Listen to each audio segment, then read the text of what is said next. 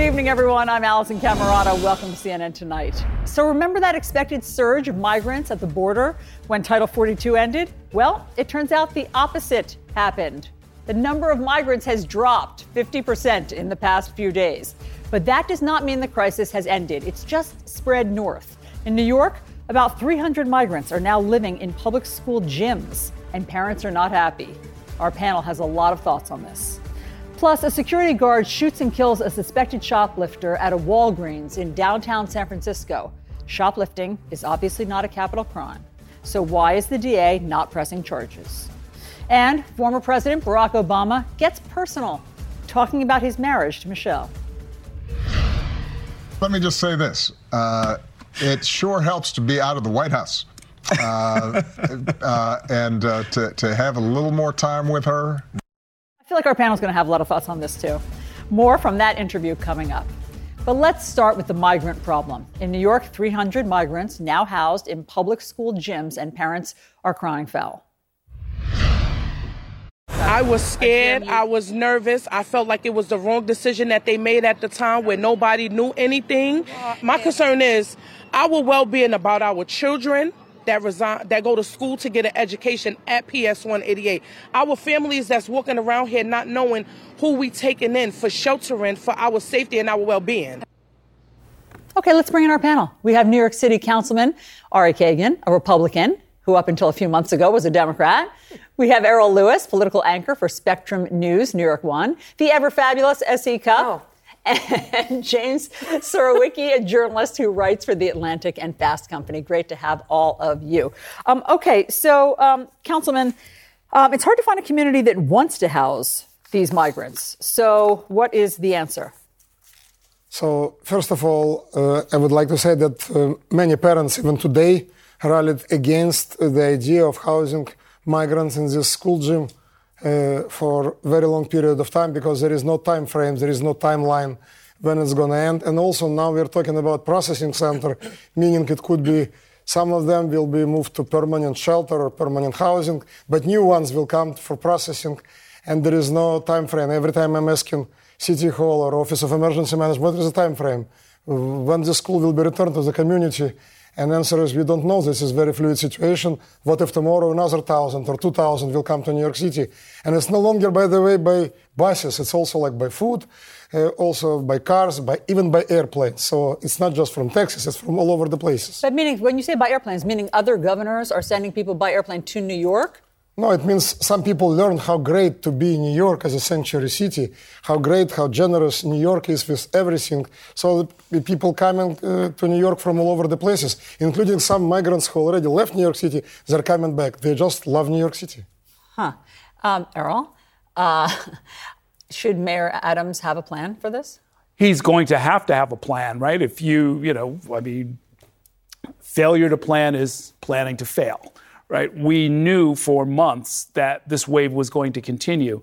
There's no scenario under which anybody could have imagined that governors from Florida or Texas were going to stop sending migrants here uh, after November. And this has been going on for well over six months. And so, uh, for the city now to scramble and say, hey, we need another 800 rooms, we need another 200 beds, we have to suspend uh, a lot of our sensible rules that prohibit having families sleeping on the floor and so forth for them to scramble in that way and to be so completely overwhelmed, I think is testing the patience of a lot of New Yorkers because they expect their government to plan and to have a contingency. And if not, to really sit down and explain to people, not just pop up, you know, for like a, a little five minute interview and say, hey, we have a real problem. We wish Washington would help us. That doesn't even begin to get the job done just so our viewers and you guys know, this um, school gym where some of the hundreds of migrants are being housed in New York and Coney Island, it's separate. It's a separate building mm. apart from where the kids are going to school. It apparently, according to the Department of Education, was not being used. I don't know if any of that makes it more palatable, but your thoughts, S.E. Well, uh, I think I'll be the voice of the viewer here when I say this is so tragic and frustrating that like these are our best solutions. I've covered this for 20 years. I know you've covered it a long time, Errol, too. And I have watched the leaders of both political parties kick the can and refuse to solve a broken immigration system because it is politically profitable to leave it broken. Then you can run on it, and then you can fundraise off of it. There's no reason why we have to continually have a broken immigration system.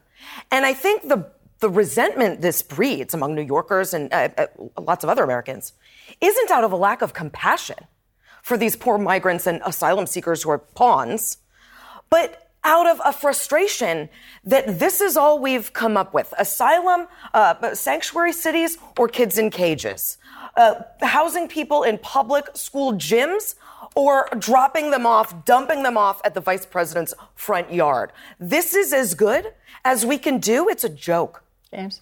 Uh, it's a very complicated problem, though. I mean, I think, you know, when he when Adams is saying it's a fluid situation, it's because there's no way to envision how the flow is going to stop, right? I mean, as long as you have the situation you have in, I was going to say in Central America, but the biggest flow of migrants in recent months has not come from there. It's actually come from Venezuela, from Colombia, from Cuba.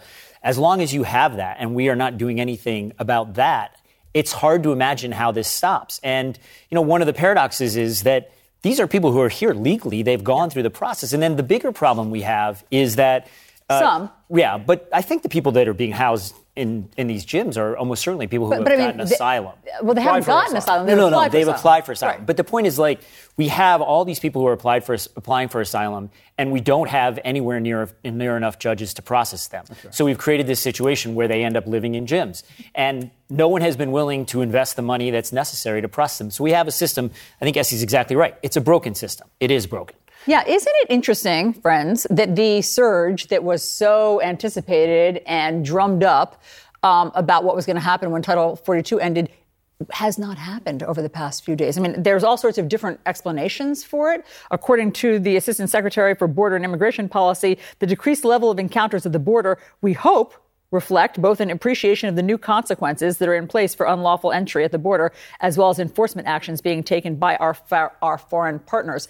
It's just interesting that maybe the Biden policy is actually stricter than what was in place for Trump with Title well, 42. It absolutely was. Yeah. Title 42 goes away. You revert to something called Title 8. And that means if you are caught uh, uh illegally trying to enter, you are barred from any kind of legal entry for five years. That's pretty serious. They did a lot of messaging around that. And lo and behold, the messaging got across, which is, I think, an example to the administration of how focused, targeted, sensible messaging can actually change the situation on the ground. Councilman?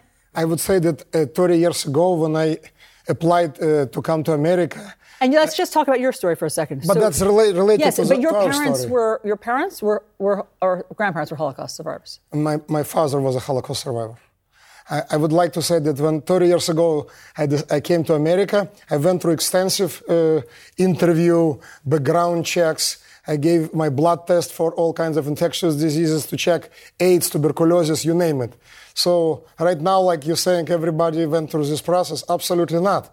It should be organized. Everything. It cannot be just open border. Everybody coming, then we will ask you any kind of questions. It's not happening right now. What happened to me, to many other people who came to America legally, many of my constituents telling me stories about their grandparents going through Ellis Island. A lot of interviews, a lot of background checks, a lot of health checks. It's not happening right now. That's one of the reasons what's going on. Also, like again, it's an open borders policy. You you you do not uh, go through any interview before. We have American embassies all over the world in every country, including in Mexico. Consulate services. You know, why not interview people before they came to America and to check who they are?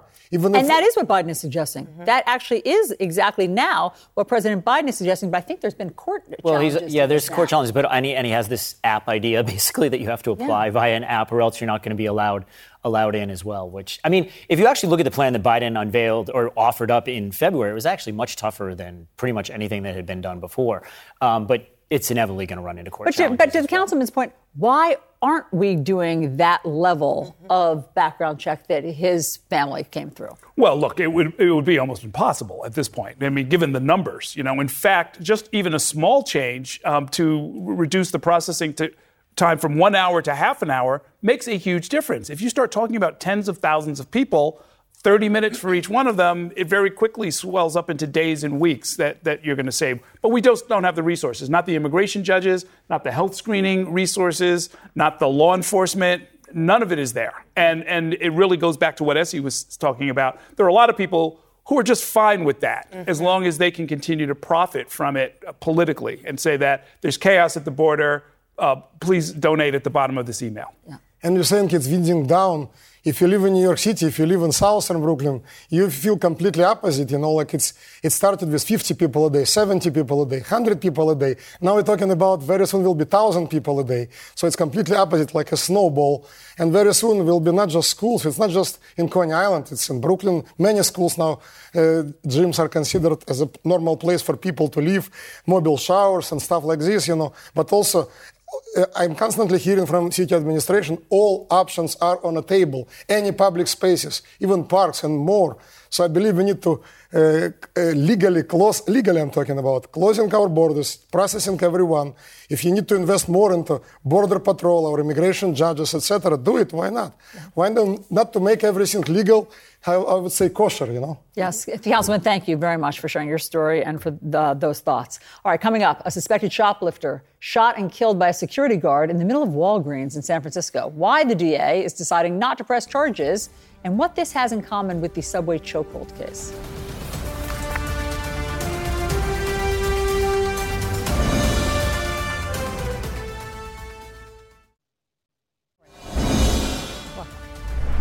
The district attorney in San Francisco announcing that her office will not file charges against a security guard who shot and killed a suspected shoplifter at Walgreens.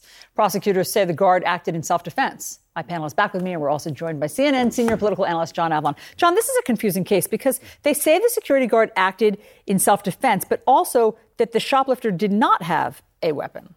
So it's something of a mixed message. The, sh- the, the security guard believed that the yes. shoplifter had a weapon, but that's is that reason to, to, shoot and kill? I mean, is that good enough well, it, it, in, in many cases, self defense is predicated upon a feeling uh, that your life could be in danger. And we saw the video. Brooke Jenkins, the, the, the DA, put out the video showing uh, a, a shoplifter, this young man obviously tragically killed, and that, you know, that, that is not an outcome anybody wants. Um, but we have the video fighting with, wrestling with the, the, security guard. Yeah, let's play a little bit sure. of this.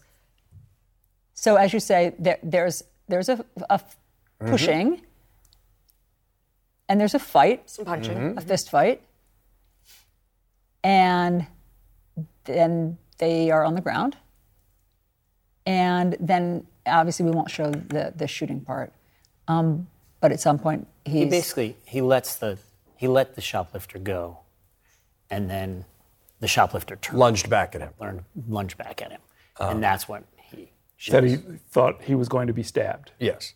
Um, but but look, the, the controversy here beyond the video, um, some of the people who are outraged at the decision not to prosecute are saying uh, in, in, the articles that you know this man was killed for fourteen dollars. He was killed for poverty. I think that's a dodge. Um, he was killed because of a he was trying to steal in an atmosphere of rampant lawlessness. Not a capital offense. Not a capital offense, but the idea that there is a right to steal and there that stopping people from stealing in stores is is itself acceptable has nothing to do with the same idea as leaving alone these open air drug markets. Here's where I'm going to be a little more conservative than probably some of my friends here, having worked in, in New York City uh, at, at, a certain time. You it, it, anar- anarchy is what the founding fathers understood leads to tyranny. If there is a absolute abandonment of enforcing any laws, you have civic disorder, you have violence, and that creates conditions that end up with uh, incidents like this. Do you think this person's death is going to stop the next shoplifter? Uh, possibly. Because I think people will think twice. What do you think, Earl? No, it won't. Um, people don't try and steal $14 um, worth of stuff um, or make idle threats about, I'm going to stab you, uh, because they expect to get killed. Um, I don't think that's a, a legally enforceable standard. You know, I mean, if if um, more people get shot and killed in the course of shoplifting, I don't think it's going to change anything. I think it will reveal to us as a society that we're using an unreasonable amount of force, and we're going to have to try some other tools to try and deal but, with this I love problem. you, but, but no. that is true. I think everyone would agree that killing someone for shoplifting is disproportionate. But you don't know in that situation if a person is armed or what their intentions are.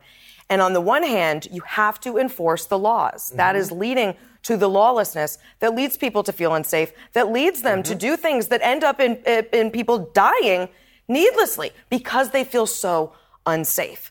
We're not addressing the root cause of some of this, which is mental health, homelessness, and poverty, mm-hmm. and we're also not enforcing our laws. But this is, is, a terrible but this is- combination. This is, a judgment call by an elected prosecutor. She could have made the opposite. Yes. She could have made mm-hmm. the opposite conclusion, and that would have been perfectly lawful too. She would have. She, they could have just said, in our discretion. We think Sure. that this was unreasonable. Sure. Let's give it to a jury. Sure. They just made the, the, the, the opposite conclusion.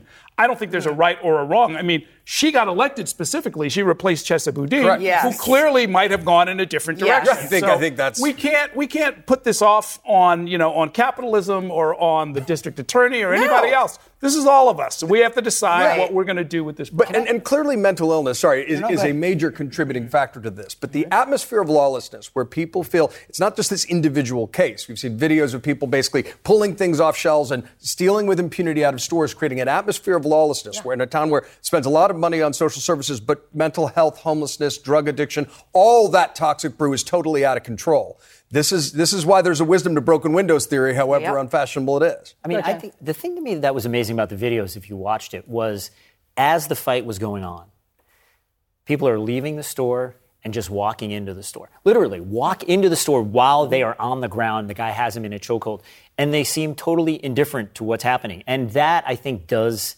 tell you that a certain level of disorder and crime has become normalized mm-hmm. Yep. in the city, and that they're just people are just like, oh, that's just what happens, basically. And that does, I, I have to say, that does seem problematic. I mean, it does seem like Yes. a problem. That was my next question, which is all, some of these are connected, as I said, to the subway chokehold, which is that there's homelessness, there's mental illness, there's also petty crime. I mean, th- and some of these aren't crimes, but there, there's a an atmosphere of these things, and you're asking people who live there, residents, Yeah. to navigate through some of this. And you don't always feel like to the law is going to be enforced. You don't always feel it. I know. I'm in New York every day. You are too. I don't always feel like there's a cop on every corner or someone who's going to step in. Uh, it might have to be a citizen. That is awful. And that leads to some terrible decisions by citizens because they're not law enforcement, right? But it shouldn't have to be that way. No, and, and this this is all taking us back to those that era of Bernhard Goetz and, and, Yeah. and Death Wish. And, th- th- but there's a difference between vigilantism and a security guard trying to do their job, fighting with folks at the door who are showing absolutely no respect for the basic social contract. And it's not about poverty, and it is about mental illness in this case. But he was not. It, it's not about fourteen dollars.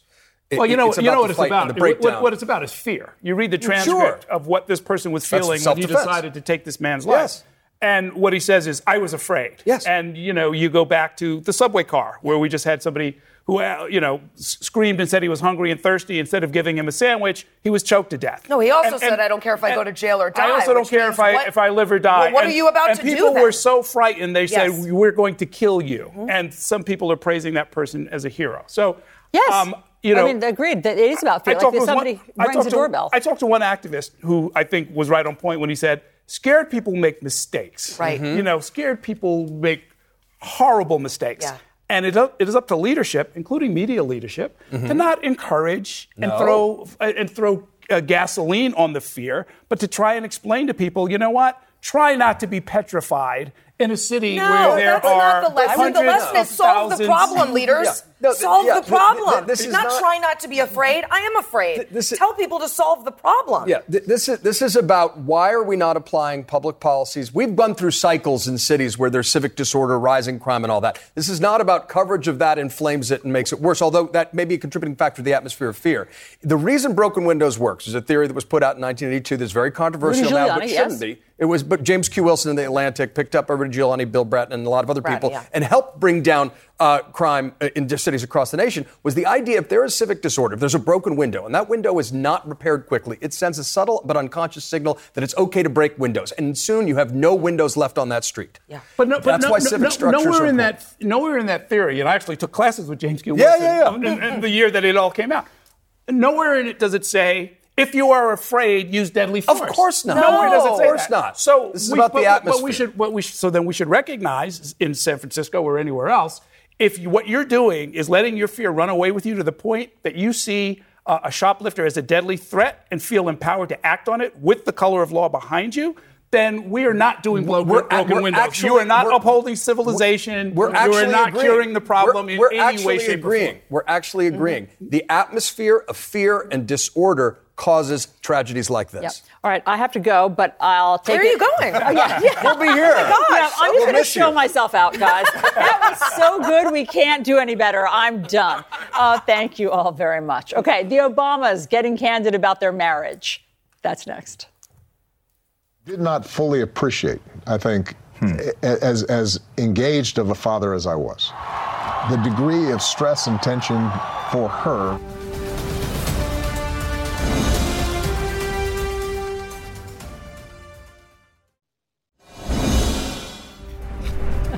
We're talking too much during this.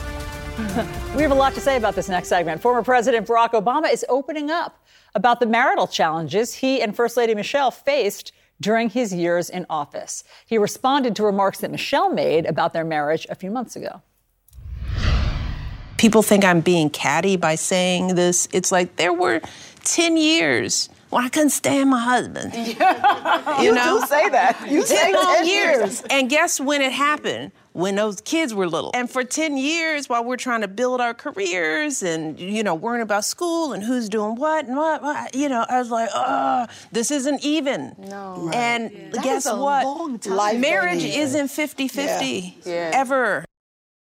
Okay, so then President Obama explained how his role as a father and husband has changed.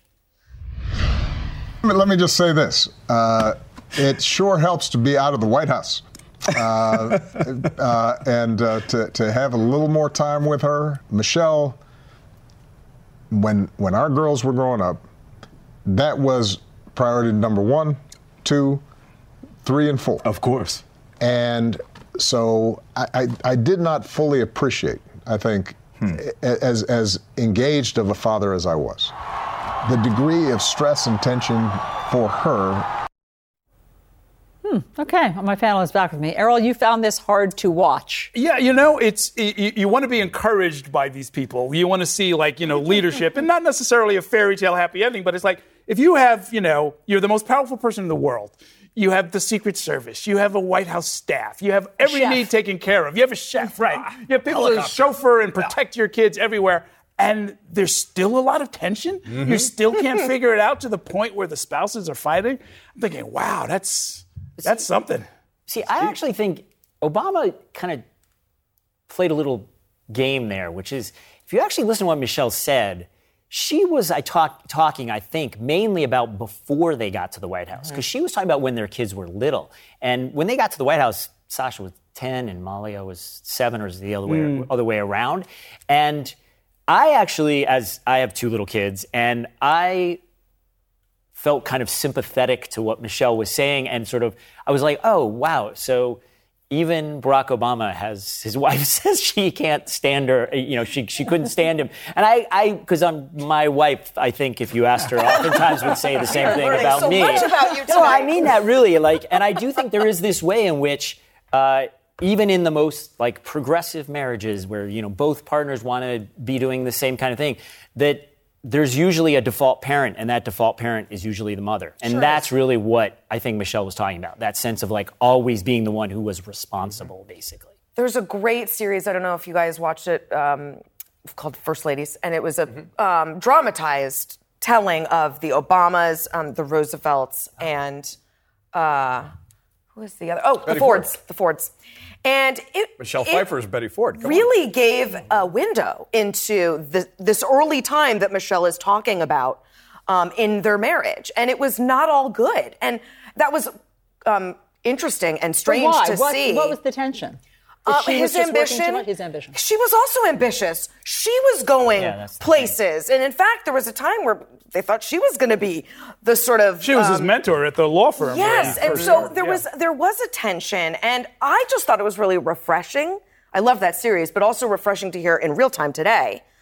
Them, uh, both of them, be honest about their marriages. I love when anyone shares that relatability in their life. I just think that helps someone else Yes. in their life, and so it was great. And I thought that's why I think this resonated so much, right? Here's a couple that can seem close to perfect. And whenever there's these historical figures you put on a pedestal, um, it, to see them as human, as flawed, to be have to be open about their struggles and their challenges, even in their mess, marriage with all that support. Um, that I think is, is is not only relatable. I think it's heartening because marriage can be hard, and a lot of the the the, the, the really deep victories come from getting through the hard times. And I remember my grandparents who were married for over 50 years telling me when when when you know I, I got married, my grandmother saying it's never going to be 50-50 if you if you think it's 75 25 you'll probably end up somewhere in the middle and that's that's that's what they're referring to as well particularly when the kids are young And who among us had a vibrant romantic marriage when their kids were young? Like that, that, that We all like, try. you all are having jobs and you have little kids Right. you're like, see in a few years. Yeah, but when, when Obama, when, Obama when Obama says like uh, it's much better now than out of the White House, I'm like it's also better because your kids are in their 20s, so you're Right. not Out of deal- house. yeah, Right. you're not dealing with this. And I, I, you know, but I do think one of the things that's really interesting about this is this is the first presidential couple where we really have heard this.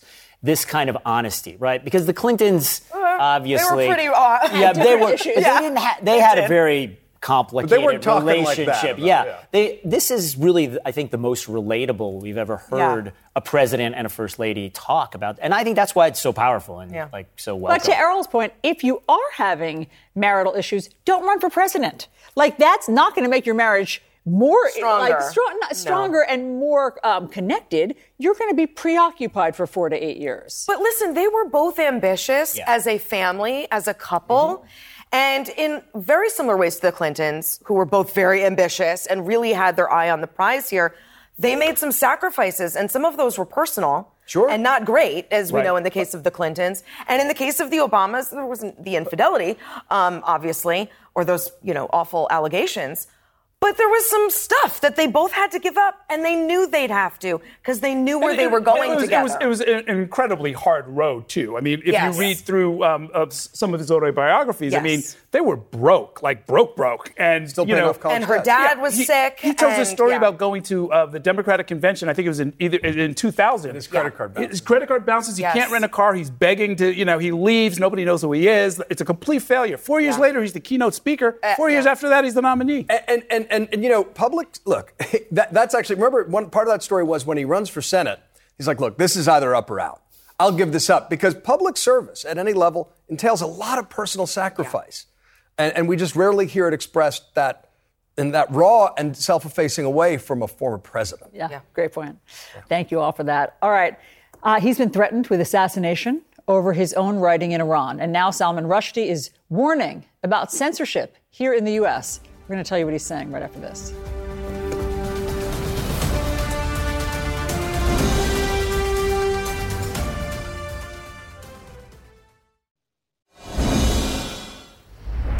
Author Salman Rushdie is speaking out about freedom of expression in a rare public speech since he was stabbed last year. One of his eyes was badly damaged in that attack. He condemns anyone trying to ban books in places like Florida and those who are even revising older works to take out words now seen as offensive. Now, I mean, sitting here in, in the United States, I have to look at the extraordinary attack on libraries and books for children in schools, uh, the attack on the idea of libraries themselves. I have to say, it's also been alarming to see publishers looking to, how shall I put this, Bowdlerize the work of such people as Roald Dahl and Ian Fleming. Books have to come to us from their time and be of their time. And if that's difficult to take, don't read it, read another book. But don't try and remake yesterday's work in the light of today's attitudes. I'm back with my panel. Certainly interesting to hear him talk. Um, James, he, he knows a thing or two about being under attack for freedom of speech. Yeah. I mean, I, I think both of his points there are really important. Um, in terms of the Bowdlerizing or revising of books, so Roald Dahl's book has been revised by his estate in somewhat strange ways, taking out not just obviously offensive But words, in but conjunction with random. Scholastic, like Yeah. was it his estate that prompted it, or was it Scholastic? I think probably it was a kind of combination it of the two. but anyway, and on. then Ian Fleming, the there his estate is also revising it. I actually don't have any problem with an actual author. Roald Dahl himself changed Willy Wonka and the Chocolate Factory. Uh, the Oompa Loompas were originally basically slaves, and he revised that. That seems totally fine. I think it's very weird to publish books that under uh, an author's name that they did not write, in effect, which is now the case with Roald Dahl. Um, and while the Ian Fleming books, the James Bond books, are incredibly offensive. I mean, incredibly offensive. The early ones, especially. Um, I, I, think what Rushdie is saying is right. It's they're of their time. You read them or don't read them. Uh, but I think the bigger thing is the the bans on books in uh, school libraries and in schools that places like Florida, Tennessee, Texas, where some libraries have they've talked about shutting down libraries. I think that's far more consequential uh, and far far grimmer. So I'm glad he was went after that. Well, I think everyone at this table takes First Amendment rights pretty seriously. Uh, but I got to tell you, it's very disorienting to live in a time where these rights are under assault, I think, from the left and the right mm-hmm. at the same time. Um, the book bans are awful, regressive, fascist, terrible, terrible. But the revisionism, too, is terrible, not just because it's, you know, sanitizing, it's pretending this time did not exist. Well, it's important to know that this time exists so we don't repeat it. And it's important for, in age appropriate ways, people learn that as they grow up. And I, I mean, it's very weird to be my age and you know lived in a time with so much democracy some some joke a little too much democracy you know that you know to see these kinds of assaults happening now but I think that's what was great about Rushdie's comments. You know, someone who's been such a free speech warrior, literally. lionized, literally lionized by many on the right in particular, who question whether, for example, the Satanic Verses could be published today. And here in that statement, he's taking aim at the far left and the far right. Uh, and the feedback loop that exists, and, the, and the, uh, noting the crucial differences. The extremism on the left tends to be uh, of a cultural sort, right? We're going to rewrite this to account for sensitivities, and there's something Orwellian about that. The extremism on, on the, the, the right in this case is, is political. It's, it's governmental. It's, it's, it's book bans, it's speech codes, often in the name of free speech which makes it even more Orwellian. And he's taking aim at both, and I think that itself is incredibly clarifying. Yeah, I mean, he's, he's an, I mean, he's an important warrior. Literally put his life on the line for what he believes in. Wouldn't question that at all. Um, I think, though, he's a little pessimistic. You know, I mean, I wanted to hear a call to arms, and I think we should, you know, sort of do everything we can to remind people that there are organizations that you can join and you can support, and you can, you know, and not just the big ones like the American Library Association or PEN America or mm-hmm. the uh, Civil Liberties Union, mm-hmm. but mm-hmm. there's like the Comic Book Legal Defense Fund. You know, there's all kinds of groups that are out there, and it's really important. I was yes. looking, and it's, you know, this is the 90th anniversary. It was May of 1933 when they burned 20,000 books at a plaza, you know, Bebelplatz in, uh, in, in Berlin, and you know, we knew even then, and it later, of course, became horribly true, they weren't just trying to burn ideas. They were going to come for the authors of those ideas mm-hmm. and the people represented in those books. And that's exactly what the Nazis did. Right. And so, you know, this is this is not just like sort of a cultural preference and we don't want to hear about LGBTQ in this town. This is really a, a lot at stake, and people should make sure that they understand that and get involved in the yeah. fight. And, and the horrific quote that came out of that time that proved so tragically true is in a place where they burn books, they will soon burn people. Yeah. I mean, say one, one, thing that was interesting about that was, you know, in Tennessee where they the superintendent basically told the uh, librarian that she couldn't read these two books one that was about a, a, little a little girl with two fathers and another one about a bear that ends up we adopting story, yeah yep. yeah goslings right so very uh, offensive. yeah yeah exactly so these incredibly inoffensive books that were literally considered offensive only because they included same-sex couples basically uh, but um, a couple days ago there was a hearing and parents spoke up against the ban, basically, and they were quite angry, justifiably so. And so I do think there is there's a lot of uh, untapped energy, I think, out mm. there Amer- among Americans against banning books. Mm-hmm. Um, and I think one of the big problems we've had with the Florida laws and the things we're seeing in places like Tennessee is that a small minority of people are able to essentially impose their wills because school superintendents are basically like, you know what, this is too much of a hassle. We're and sometimes they're on the school board. Yeah, or, that, or, yeah. or, advance their agenda. Yeah, and, and, and, you know, and so it's this feedback loop yeah. that we yeah. need to find a way to break. Friends, thank you very much. All right. Meanwhile, a student suspended after recording their teacher, but that teacher was using the N word. So is the student a troublemaker or a whistleblower? That's next.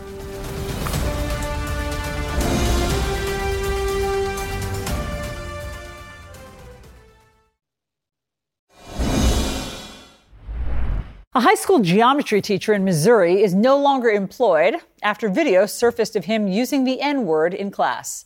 That video was taped by a student who caught the teacher saying this.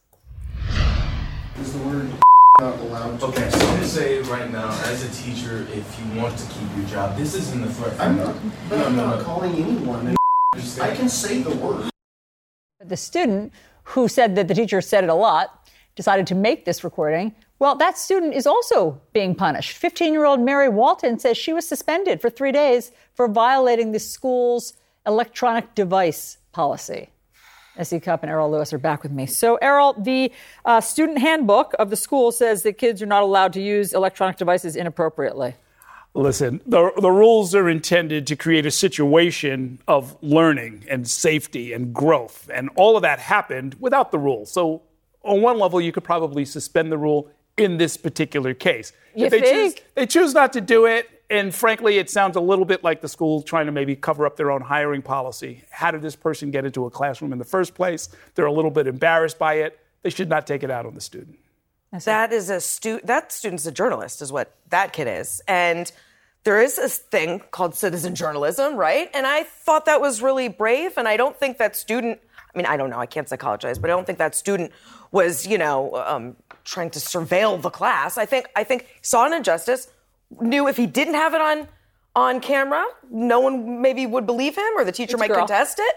It was a girl. Um, so I loved it. I, we we love whistleblowers in our business. We love journalism, and that was journalism. And even even gave a warning, which I never would have done. I would have just shot it and you know tried to get the person fired. And what warning did this Well, she say? said, you know, you're going to lose your job. Oh, so that was her saying that to Yeah. him. Oh, I didn't know that. Okay, here's what her mother had to say about all of this. I think they're saying know your place. And I think that they are protecting the I think they're protecting the adults and the status quo more than they are encouraging the students to learn or grow or apply critical thinking skills. Yeah, I mean, if you want critical thinking skills, what she did was Exhibit A. Mm-hmm. Yeah, I mean, I, she should spend the three days, you know, writing up the whole experience, and you know, maybe, maybe get it published in the local newspaper. Listen, there are good ways where, as kids and and college kids later, where you're supposed to challenge authority, especially when you think it is unjust. You don't want kids, you know, um, breaking all the rules all the time. But I love that that kid had that sense of duty and purpose. Absolutely. Here's what the Springfield Public Schools has to say about this. Student discipline is confidential per federal law. The Springfield Public Schools cannot disclose specifics related to actions taken. The student handbook is clear, however, on consequences for inappropriate use of electronic devices. Here's where they say that the student went wrong. Any consequences applied per the scope and sequence would also consider if minors are identifiable in the recording and what, if any, hardships are endured by other students due to a violation of privacy with the de- dissemination of the video in question. Why is that amusing? Keep the lawyers out of the classroom, Right. please. Keep the lawyers out of the classroom. You're not seeing a lot of other minors' faces disclosed in that? Not, not, not. I mean, the, the kids are so far beyond this. The technology is so far beyond this. They're applying um, a- a strict, you know, narrow reading of the law or their rules as No, if that's it was. No, it's Nixonian. I, mean, it, it, it, it simply doesn't make any sense. And the kids are going to put all of this on the web and, and laugh about it. And that's the way it's going to go. There you go. Errol, SE, thank you very much. Great to see you guys. All right, some of our top reporters are here next to talk about the stories that they are working on for tomorrow, including some special elections and primaries across the country. You can see them hard at work right now, right there. As the results are rolling in, we have all of their scoops next.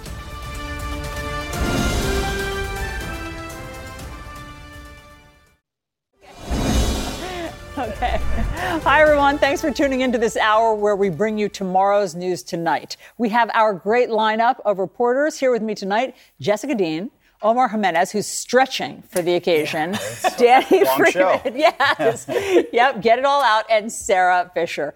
Okay, so it's election day in several states. The results of some races are already trickling in. Let's focus on Pennsylvania. Among the key races there, the Democratic primary for mayor in Philadelphia, and also a state house race that will likely decide if Democrats maintain control. So the GOP primary, also we have for governor in Kentucky, and Trump endorsed one candidate, Ron DeSantis backed another. We'll see what happened there. Now, just yesterday, President Biden endorsed Heather Boyd, who was running for state rep in Pennsylvania. Danny, do we know who won? I would say we got a bunch of races here, really all of over the You're going to cover all of them, my friend. I, I love it. Well, so I think the most recent result that we just got in is in that special election in Pennsylvania. Okay, what is it? Uh, that's Heather Boyd, the Democrat. I believe CNN or the AP is projecting that uh, she has now won that seat, and that was so conse- uh, consequential. We mentioned it last night because that means the Democrats will retain the state house in Pennsylvania. And again, this was a last-minute effort by Democrats. Joe Biden made an endorsement. The governor of Pennsylvania, Josh Shapiro, also jumped into the race. Now we know the Democrat Heather Boyd has beaten the Republican Katie Ford in that race. So that was really, was it a really close race? You know, I, it, close is not necessarily the word I would use, but it was maybe 5,000 votes have been counted in total in the race so far. It's about 54% to 44 at last check, but I think the expectation is that will widen a little bit as the night goes on. Okay, last night you were also telling us about the Philly mayoral race. Yeah, the Philly mayoral race, that's actually pretty surprising at the moment. I think we have a voter board that we can pull up at this point. Okay, so take a look at this. So we told you last night it was kind of a tight race of about four or five at the top. Cherelle Parker, right there, she's a uh, former city council member, former state legislator. Uh, she is now in a sizable lead over uh, her other opponents right there.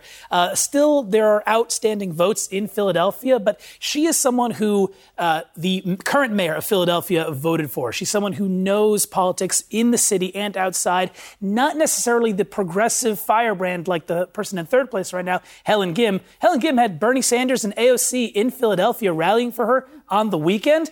And she, though, is not at that top level right now. I should also say that Philadelphia has had 99 mayors in its long history. Uh, if one of these results hold, one of those top three, this will be the first time that a woman uh, will be the mayor of Philadelphia. And I should say, Democrats, they have a huge voter registration. This is the Democratic primary, but whoever wins tonight likely will win in November. Okay, really interesting. And now bring us up to speed on Kentucky.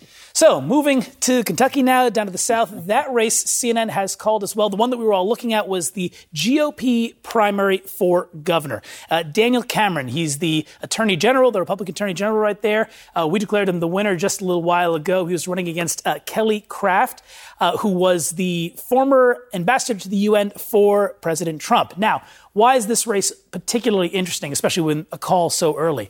This was, as we've been talking about for a couple of days now, kind of the first proxy fight of the Republican presidential uh, nominating process on the, uh, the Republican side, uh, because Trump endorsed Cameron and DeSantis endorsed Craft. And there was a lot of, you know, hey, we have two of potentially frontrunners in this Republican presidential nomination getting behind two candidates in you know, red state of Kentucky.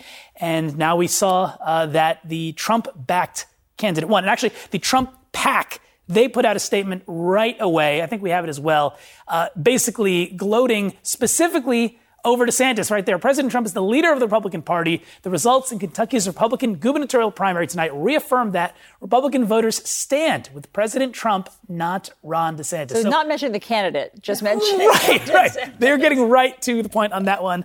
Uh, so yeah, interesting races all around. Yeah, uh, Jessica, weren't we talking last night about how many people have gone through the Pennsylvania reporting, yes. uh, you know, yes. gauntlet, and you're some, one of them. I spent some yeah. of my career there. So from 2013 to 2018, I was I was a reporter and anchor there uh, in Philly, in Philadelphia, and lived in Philadelphia, mm-hmm. and then also went back for uh, Joe Biden's campaign, which you'll remember was a lot of Pennsylvania, and then, of course, Delaware, and then most recently the Senate race uh, with John Fetterman and Dr. Oz. And it's a particular place. I mean, it has a particular personality. it sure and, does. And accent. It sure, well, we all were doing our best Philly accents. It takes a second to get it. Uh, being from Arkansas originally, it took me uh, many seconds to get it. Uh, but it does. And, and what's interesting about Pennsylvania and why it remains such a swingy swing state is because you have these two, you know, you have Pittsburgh, you have Philadelphia on uh, kind of the east and west poles there.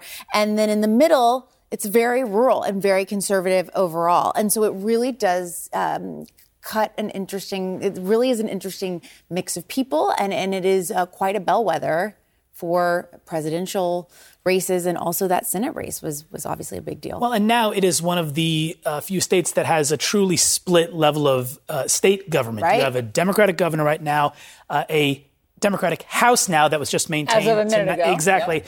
But still a very strong Republican uh, state Senate. So, again, a lot of swingy forces still at play in the state. And one of those things in, in Kentucky, you have some of that that split government. Where it's Kentucky, Mhm. Yes. red state, you've got a Democratic governor and Andy Beshear, and now you have Daniel Cameron, who's who's won this Republican nomination. And I mean, I, I'm just curious at how this feels like a very high-profile fight. Where you know, just a, f- a few weeks ago, when the mass shooting happened in Louisville, the governor was very outspoken about how he feels guns should be handled in a state that's notoriously has one of the least restrictive gun laws in, in the country. And with, with Daniel Cameron, I think my mind immediately goes to the criticism he got around the handling of the Breonna Taylor case and how. Uh, Obviously, not all of the officers involved were, were charged, but there was criticism about how he, as Attorney General, uh, handled the grand jury proceeding. So I'm just, it, it feels like, you know, some states you have, you know, like in, in Philadelphia, it's a Democratic primary, they go on to win. But in Kentucky, it feels like this actually is going to be a pretty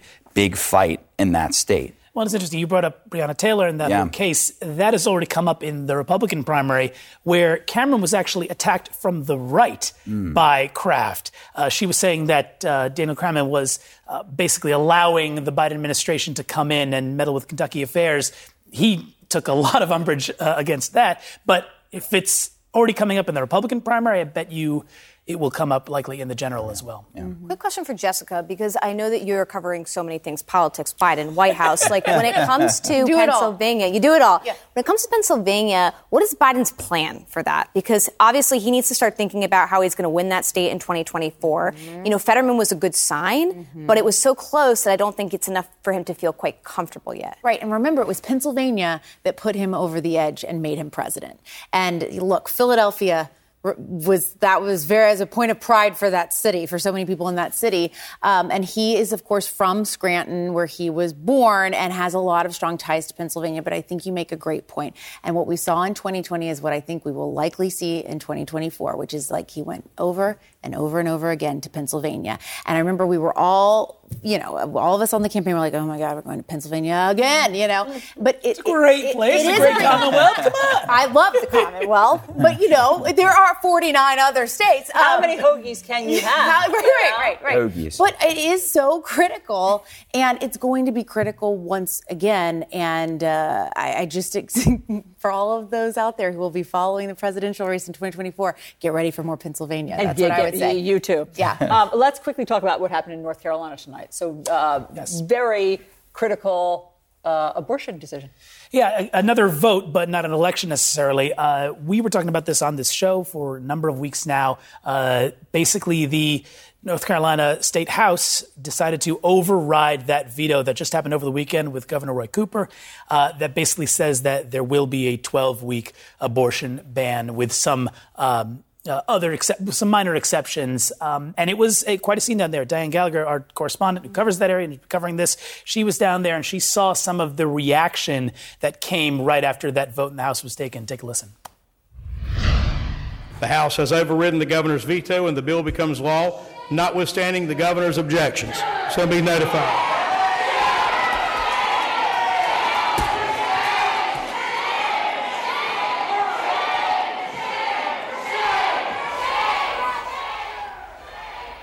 So basically, abortion is now banned after 12 weeks, but there are some exceptions. And um, as you can see, the people who have packed the chamber there are not pleased. That's right. And one of the things that's important about, specifically about this particular decision is that North Carolina, as Dianne was talking on this show just a week and a half ago, uh, is one of the states that actually there was, up until this law was passed, a lot more access for a lot of states in the South. So it's going to be perhaps even more challenging to access abortion, uh, not just in North Carolina, but across the South at this time. Yep, understood.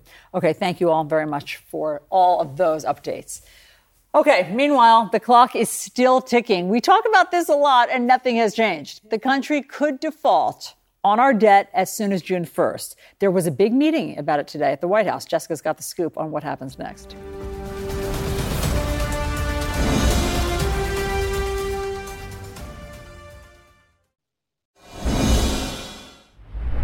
President Biden meeting with Kevin McCarthy today about how to avoid a U.S. default. They've now agreed on who on their individual teams will negotiate with each other. Jessica's been working on this all day. So uh, tell us about the meeting and who has the upper hand at this hour. Right. So all eyes were on this meeting. You had all four members of leadership from Congress and then President Biden. And I think a couple things that were key points to, to come away with. Number one, as you mentioned, they've now narrowed down who's negotiating. And, and Biden and, and Senate Democrats would push back on the word that I'm using, negotiating. But the fact is, they're having what, discussions. what do they want right. it called? Uh, they, they just don't want to use that word because, you know, the whole time they've said, we will not negotiate over the debt ceiling. And now they are negotiating to get a deal to ultimately get this done. So we now know that it is Steve Ricchetti and Shalanda Young from uh, the administration, and then Garret Graves and Kevin McCarthy's staff members. And, and, these are people. These are the signals. This is this is getting serious. So that is good for the American people in that uh, these are people that uh, hopefully can get a deal done, and they will they will get in a room and continue to talk and continue to trade papers. The other thing that was important today is that we were told by um, the Democrats that came out that everyone in the meeting this time agreed to take default off the table. And if you'll remember, last time they met, uh, Kevin McCarthy would not say that specifically when he we asked him when he would talk he just would evade that question. And so now they're saying that everybody's in agreement on that. So that kind of gets us a, a little bit one step forward let's say. Guys how funny is it that negotiate's a bad word? The american people want sarah want these two to negotiate. That's what they want. And That's so- the whole point of being in Congress. I mean, it doesn't make any sense. But what's crazy about this story is I feel like it's deja vu. Like yes. every year we hit this deadline, mm-hmm. we panic, and then eventually we hit it and it's fine and we, you know, pass the budget. We hit, we don't go over the debt ceiling. But then this year it feels a little bit different. Like this year it feels like we might actually have a problem. Right. And we were talking about this when we were getting ready to come out here. This is different. And, and I mentioned this a little bit last night too. We're precariously close to this deadline. And it is often that we are there on Capitol Hill talking to everyone about deadlines that are approaching and can they get this done. This is very, very serious to the extent that we've never in the history of our country defaulted on our debt. And that if we were to do so, the financial calamity that it would not not only uh, mean for our country, but for the global economy is very serious. But take us into those halls since mm-hmm. we're not in there. What is the mood when you're, I mean, when you and reporters are running around yeah. trying to get comments? Why does it feel different? It just feels like there is an acceptance that this time is different. A, it's it, we are so close to the deadline. B, as as the years have passed, and this for years was not a thing. They would just raise the debt ceiling. Remember, this is money that's already been spent it's not like they're authorizing new spending in this. This is paying our bills. Um, they would just raise it. And, and, and then when President Obama was in office, it started to become more politicized, and that has only grown over time. And so here we are now, where you have some members of the House GOP who are adamantly against ever raising it, no matter what. They don't care. And that's different. We, we really haven't seen a, a lot of that. And remember, with a four vote margin with House Republicans, those votes really matter and those opinions really matter. Well, and one thing that, that strikes me just talking about Capitol Hill stuff is when, you know, when you're negotiating over budget and, you know, it goes to reconciliation last minute or whatever it might be, mm-hmm. you kind of have right up until the deadline. Right. And, you know, you, you see reporters like yourself and others who are in the Capitol all hours of the night ordering pizzas, just, you know, trying to stay up with what's going on. With this one, just being close to the deadline can already have effects. Like we've seen that. Totally. Past, right? Absolutely. So in, in 2011, we just got close to it. Moody's downgrades our credit. It was tumultuous for the markets. It was tumultuous for the economy. And, you know, just brought it out. I don't have to tell anybody sitting at home. Everyone's very aware. The economy is what it is. We're, we're dealing with inflation. Uh, they're trying to find the soft landing. Uh, they're always, you know, we've been concerned about a recession for months now, and we've been able to evade that so far. And now you're talking about throwing in the most giant wrench we could possibly find. Let's let's listen to what former Treasury Secretary Larry Summers is saying about where we are. During the period when the default was being debated uh, in 2011, the stock market went down by a little more than 15 percent. Uh, today, that would be in the range of six trillion uh, dollars. That's $20,000 for every American uh, almost in wealth that, at least for a time, would be destroyed. Now that drives home your point. Right. Yeah. I don't have to say it any more clearly than that. And you think about people who are on fixed incomes, and, and we talked about not being able to potentially pay military members, not being able to pay Social Security benefits. This really, the ripple effects are giant. Uh, today, also, did I see that a, a President Biden's trip was going to be cut short a little bit because Yes, of these That talks, is right? a good point, and we should talk about that because he is traveling abroad. He's going to the G7 in Japan. But we learned today, to your point, Danny, that he had there was back and forth on when he continue on. He had planned to go to New Guinea and to Australia, and they ended up they're just going to postpone all of that and, and do it another time because again it's just a very condensed time frame uh, that we're working with here See, that seemed to me like, oh, this is serious now. The trips, they're getting shorter. Right, Like, right, that's, right, right. that's the real business now. People wanted to know. I mean, since the clock is ticking, are you going to adjust anything in your schedule? And it sounds like now they finally are. right they have and so yeah so now we watch and we see uh, can they get to a deal Okay, we do have a little breaking news to get to right now because CNN can project that former Philadelphia City Council member Cherelle Parker will be the Democratic nominee for the mayor of that city. We just moments ago had seen where she was ahead of her competitors, and now we can uh, project that she will win. She uh, was heavily favored against Republican, will be heavily favored, as you said, Danny, against Republican David O who was unopposed in his primary in November's general election. If Parker wins, she'll be the first woman to serve as mayor of Philadelphia. So there you have it. More results coming in uh, on all of this, and we'll bring it to you as they do. Okay, meanwhile, two adults charged in Michigan after a seven year old brings a gun to school. This is a news story. We keep hearing about how somehow kids are getting their hands on weapons, and Omar has reporting on this story and how two school districts are now cracking down on something that kids like to bring to school. We'll explain.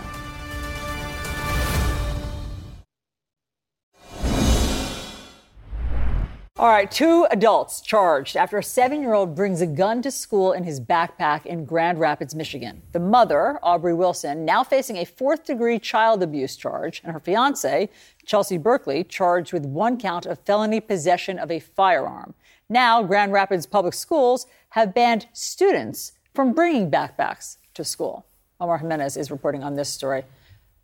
I'm not sure that the backpack was the problem. Yeah, I mean, look, the the backpack is actually, I, I think, a a an attempted solution in a situation where I think administrators and others feel like they don't have a lot of solutions to give. I mean, look, we have seen over 200 mass shootings across this country. A lot of them, some of them have happened in schools. In this particular case, you've got a seven-year-old who brings a gun uh, unloaded to school, but a gun nonetheless. And those charges that were announced today stem from this seven-year-old bringing the gun to school on, Mar- on May 3rd.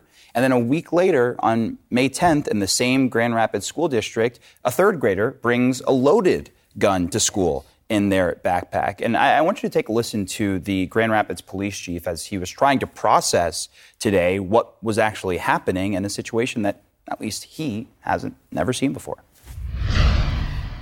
I have uh, about 23 years of police experience, and I will say this is the first time and now the second time that I've ever encountered a child that small having a gun in school was new to me, and to see it twice in one week period was very alarming. Mm. Yeah. And, and so far this year, in just that school district, this is now the fourth gun they've confiscated. And so that, I think, is part of what made them say, okay, until we figure out what's going on, we, we're just going to ban backpacks altogether, which again sounds extreme and, and, honestly sounds kind of crazy to a lot of people looking on, from the outside in. But it, it, truly, I think, is coming from a place of desperation of we've got to figure out at least something that we can control. What do we know about this seven-year-old's mother and fiance? Any background, any criminal background, anything? Yeah. So uh, one of the uh, the fiance has been charged uh, felon in possession of a firearm. So there clearly is a history there. Um, the they are also looking into the origins of this particular weapon as well. And when we talk about the backpack bans specifically, uh, you know, it's not just this Grand Rapids area that's dealing with this. If you just want to stay in Michigan, outside of Detroit, the Flint School District has also banned backpacks because they've said that they've been monitoring an increase in, in, threats in that arena as well. And just to illustrate, I think, the difficulty that these school districts have been wrestling with in making these decisions. I want to read a little bit of what the Grand Rapids schools uh, school district has said, at least the superintendent there, saying that this is not a decision we've taken lightly, and we know this poses a significant inconvenience for our families.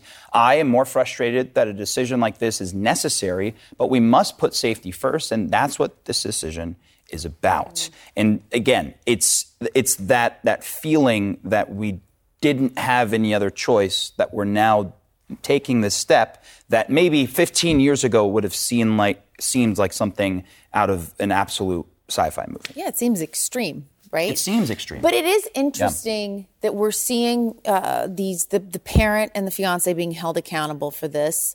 We we've talked about the other Michigan case. In that case, it was a fatal school shooting where the, the parents, Oxford, yes, yeah. are being held accountable. Yes. Um, they were charged, yeah. Yeah, and yes, and it makes you wonder if that is what if we're going to continue to see uh, that sort of trend, especially with kids seven years old. Yeah, if you're I mean, seven so years old, young. why wouldn't Right. you charge the parents? The, the seven-year-old can't be Is not going out to buy a gun, right. You know, um, rational uh, decisions. So And, and actually, like in, have- in Michigan, the, the prosecutor mentioned it today that they're, they're, they don't even have a mechanism to charge someone under 10 years old in this situation because of what you were saying. It's this a 10 year old or a seven year old wouldn't have the forethought to, to intentionally do this and understand what it means. And the police chief even said, look, if I was a seven or eight year old kid and I saw a gun lying around in my house, I'd think it was cool and I'd want to play with it and I'd want to take it and show my friends. And so that seems to be part of the issue here. But to your point, we have started to see a lot of districts across the country, police jurisdictions,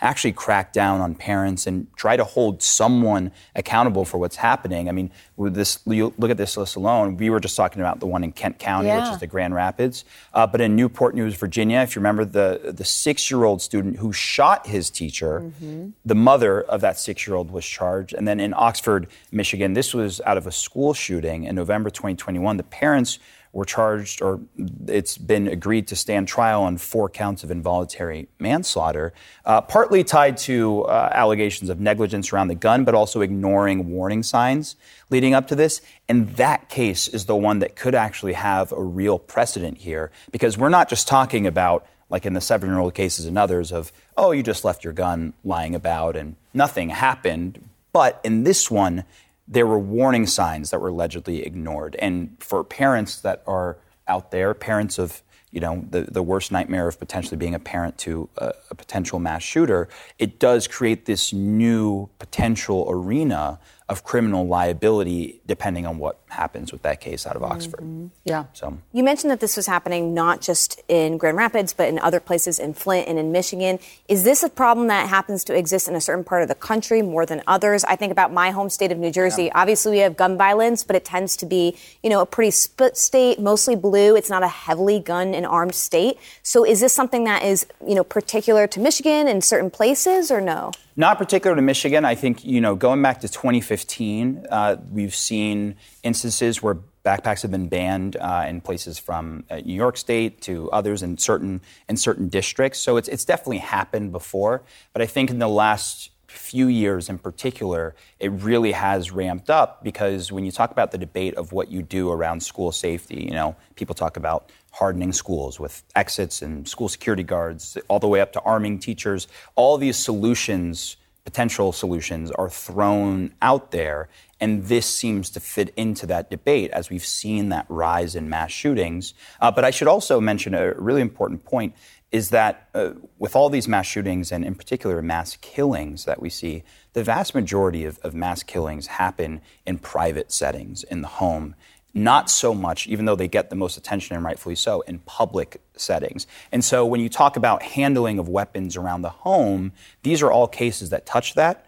And clearly there's data to back up that handling of weapons at home has t- accounts for a large number of gu- a large amount of gun violence in this country. It's unconscionable, honestly, not to have safe storage. I mean, if Right. you're, if you're going to be a responsible gun owner, you must have safe storage, particularly if you have kids. There's this horrible story, Danny, um, that we're just finding out about uh, in Texas. Yeah. A four-year-old Yeah. toddler um, found the their family's or the parents' gun and shot his or her one year old one year old sibling. Oh, one year old sibling. Yeah, this was this was outside Houston, and this is it's it's another classic example of what we were talking about. Is that as the Grand Rapids police chief alluded to, if you're a young kid and you see a gun lying about, at that age, you cannot rely on someone to fully understand the magnitude and the capability of that gun. So someone sees it, plays around with it, and this four year old ends up shooting their one year old sibling. Now, thankfully, the one year old is expected to be okay, but I can imagine a few inches otherwise, and we'd be talking about a different story here and even more of a nightmare for these parents. But again, it's something that's very prevalent, and we're seeing it play out in the form of backpack bans. All right. Thank you very much for all of, of that reporting. Meanwhile, a blunt warning from the top guy at ChatGPT. He shares his worst fear about artificial intelligence, and Sara's going to explain it. Next.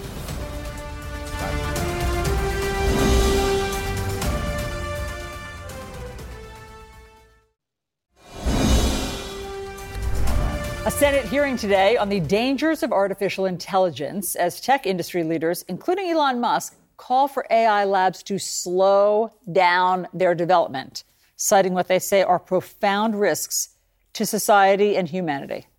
The CEO of OpenAI, that's the company behind ChatGPT, told senators what he fears will happen. My worst fears are that we cause significant, we, the field, the technology, the industry, cause significant harm to the world. Uh, I think that could happen in a lot of different ways. It's why we started the company. Um, it's a big part of why I'm here today uh, and why we've been here in the past and, and we've been able to spend some time with you. I think if this technology goes wrong, it can go quite wrong. Uh, and we want to be vocal about that. We want to work with the government to prevent that from happening. But we, we try to be very clear eyed about what the downside case is and the work that we have to do to mitigate that. Wow. Oh wow. Oh, Guys, that is sobering. I mean, Motivating Sara, speech. it is so sobering because when the CEO of the company that stands to make money, to profit from it, is saying, pump the brakes, I beseech you.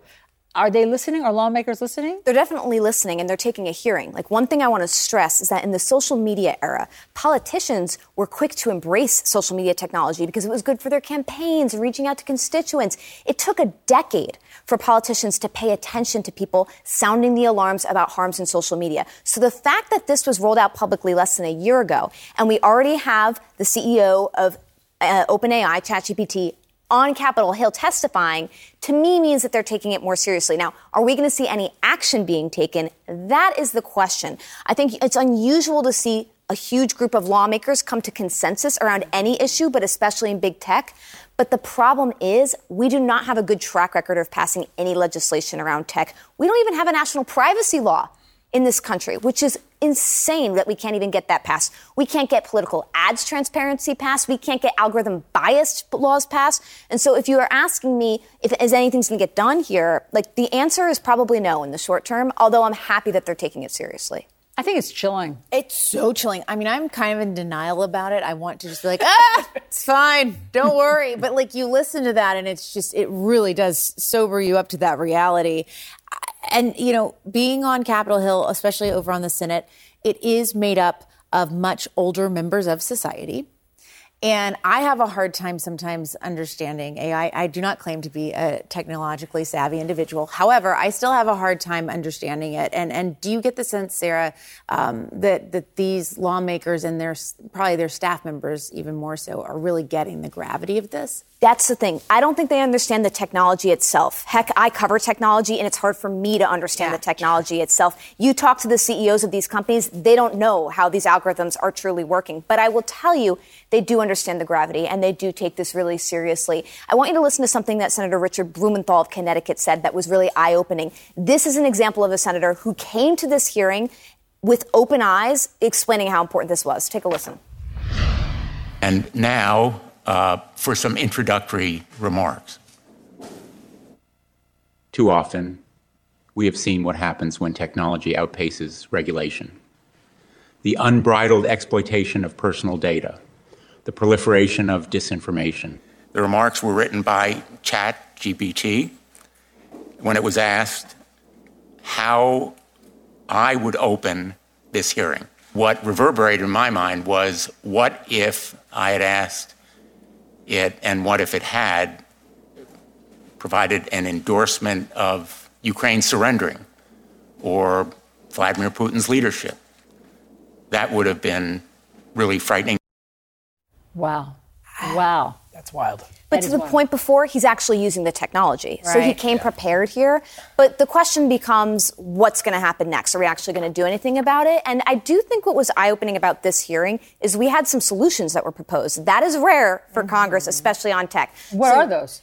It's a good question. I think a few of them were kind of controversial. Some of them seemed much more open to everybody. So, for example, some folks were saying, could we create some sort of a safety review board in which before we deploy mass algorithms out for AI programs, they have to get reviewed and tested? One of the things that Gary Marcus, a former professor who's sort of a big thought leader in AI, had proposed was creating something similar to the FDA. You know, before we throw out a drug for the public to consume, we test it, et cetera. Another thing that they said was maybe we should be funding a trying to create a constitution for AI, which creates morals, values, and rules for how we, you know, create different levels of algorithms and tech. Um, one of the things that I thought Sam Altman, who again is the CEO of OpenAI, proposed that was really smart was should we just create a regulatory agency to solve this? Again, going back to the FDA example. In other parts of the world, by the way, they do have internet agencies. You know, in the UK, they have Ofcom, which regulates all of our communications, including online communications. Australia has made proposals like this. We are so far from that in the US. So while I think some of these solutions that were proposed are interesting, like I said, I think we're far away from implementing them. Sara, can I ask, does it feel like, because it feels like to me that the cat's kind of already out of the bag? Like, and I guess this happens all the time with, you know, evolving social media things that they're out there, people realize, oh God, they may be terrifying, and then only after it has already been used by millions of people do regulators maybe try to step in. That's always the trend with technology. You you know, you talked about social media. Like the example that social media giants love to give is cars. You know, it took decades for us to implement laws around seatbelts. Same thing with cigarettes. It took decades for us to implement laws around advertising, et cetera. What's different here, Danny, to your point, is that when this rolled out, there was 100 million people who instantly signed up for it. We've never seen adoption like that for consumer tech in my lifetime, for sure. And so, to your point, the speed at which this is being deployed is so fast that I think regulators and technologists, like, there's a reason that Sam Altman is coming out here and complaining and sounding the alarm you know, is because of this adoption. The other one that's been super notable and vocal on this is Elon Musk. Hmm. So you have to remember, Elon Musk co-founded this company, and he walked away from it in part because he felt as though the technology was moving and innovating much faster than we could potentially control. And now Elon Musk, someone who's sending rockets up into space, for him to be saying that we might need to sound the alarm and pump the brakes is crazy. Listen to what he had to say tonight on CNBC. I think it's it's it's very much a double double-edged sword. I think it's there's there's a, there's a strong probability that it will make life much better, uh, and that we'll have an age of abundance, um, and and there's some chance that it goes wrong, um, and uh, destroys humanity. Hopefully that chance is small, but it's not zero. Oh boy! Oh, it could destroy humanity. Yeah, or maybe it destroys humanity. Also, can we just talk about at some point, like, what good things does this thing do? Because what I I'm sure there's a lot of it, but. Uh, I was going to say that with, uh, with that metaphor of you know cars and cigarette. Well, so many people died before there were regulations with cars. So many people died because because of a lack of regulation around cigarettes. And so in this period, you wonder what damage is being done before these things are actually being put in place. But to Jessica's point, it's there are some uses for this to actually enhance our lives. So I mean, how do you strike a balance? Between, all right, we know that this could drive us off a cliff, but we're driving. We could be to driving. hear a song. Right, but it's Yeah. worth it, guys. We could be driving. Yeah, you're right. You're right. It, it, it's part of an enjoyment. It can enhance our lives, but yeah, But that's not on balance good enough. exactly. Yeah, I guess not. I guess not. Well, the big, um, the big debate is actually jobs. This is where we are trying to weigh the net benefit versus the net negative.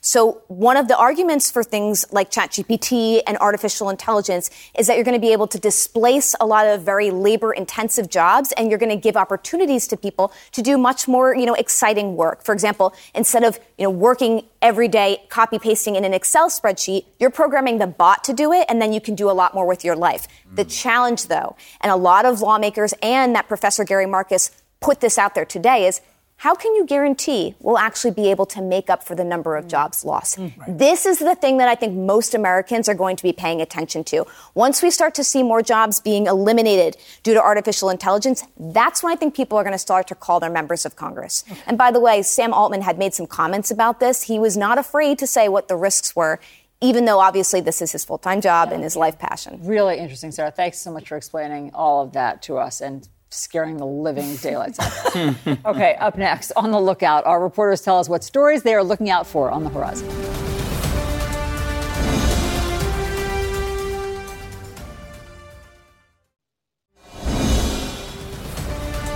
And we are back with our fantastic panel of reporters to tell us what stories they are keeping an eye on. We call this On the Lookout. Okay, Sara, tell us. So, we are in our third week of this massive writer's strike that's impacting the entire TV industry, especially the entertainment TV industry. This week, all the major networks are having presentations in New York to try to sell their shows, and they have no shows. Mm. So that's going to be something I continue to look out for, especially heading into the summer. If this doesn't get resolved, we might not have as fun of a TV season coming into the fall. Well, we're still on the air. Everybody can watch don't us you at worry. night. Don't you worry. You don't have to watch reruns. We're live. okay, Danny. Um, actually, well, Sara brought it up uh, in her last segment. I'm looking ahead to the other repercussions of this Elon Musk interview. Uh, went on CNBC earlier tonight. It was also on Twitter. Said a lot of things about a lot of different topics, including uh, he was pressed about basically some of the controversial things that he tweets sometimes. And he basically said, I'll say what I want. And if the consequences of that is losing money, so be it. He also talked about the morality of working from home. I think we're going to be talking about that interview for a little while longer. Mm, okay, very interesting. Yeah. Omar.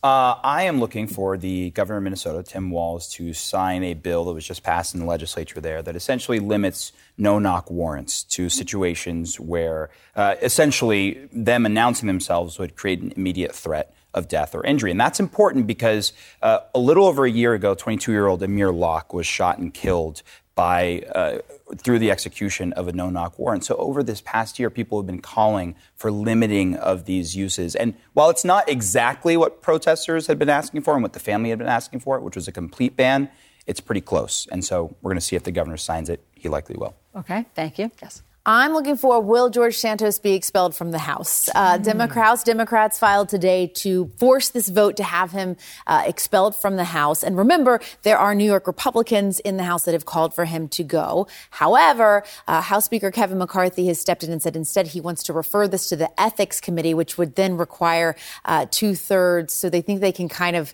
get around it. No one has to vote directly whether to expel or not. It's more do you refer it to the Ethics Committee or not? Uh, but you know the walls continue continue to close in around Congressman Santos. Okay, everybody, thank you very much for all of your reporting. Really great to have you guys here. So, tomorrow on CNN This Morning, White House Press Secretary Karine Jean Pierre gives an update on the debt ceiling negotiations and what President Biden is thinking at this point. That starts at 6 a.m. Eastern. Thanks so much for watching us tonight. Our coverage continues now.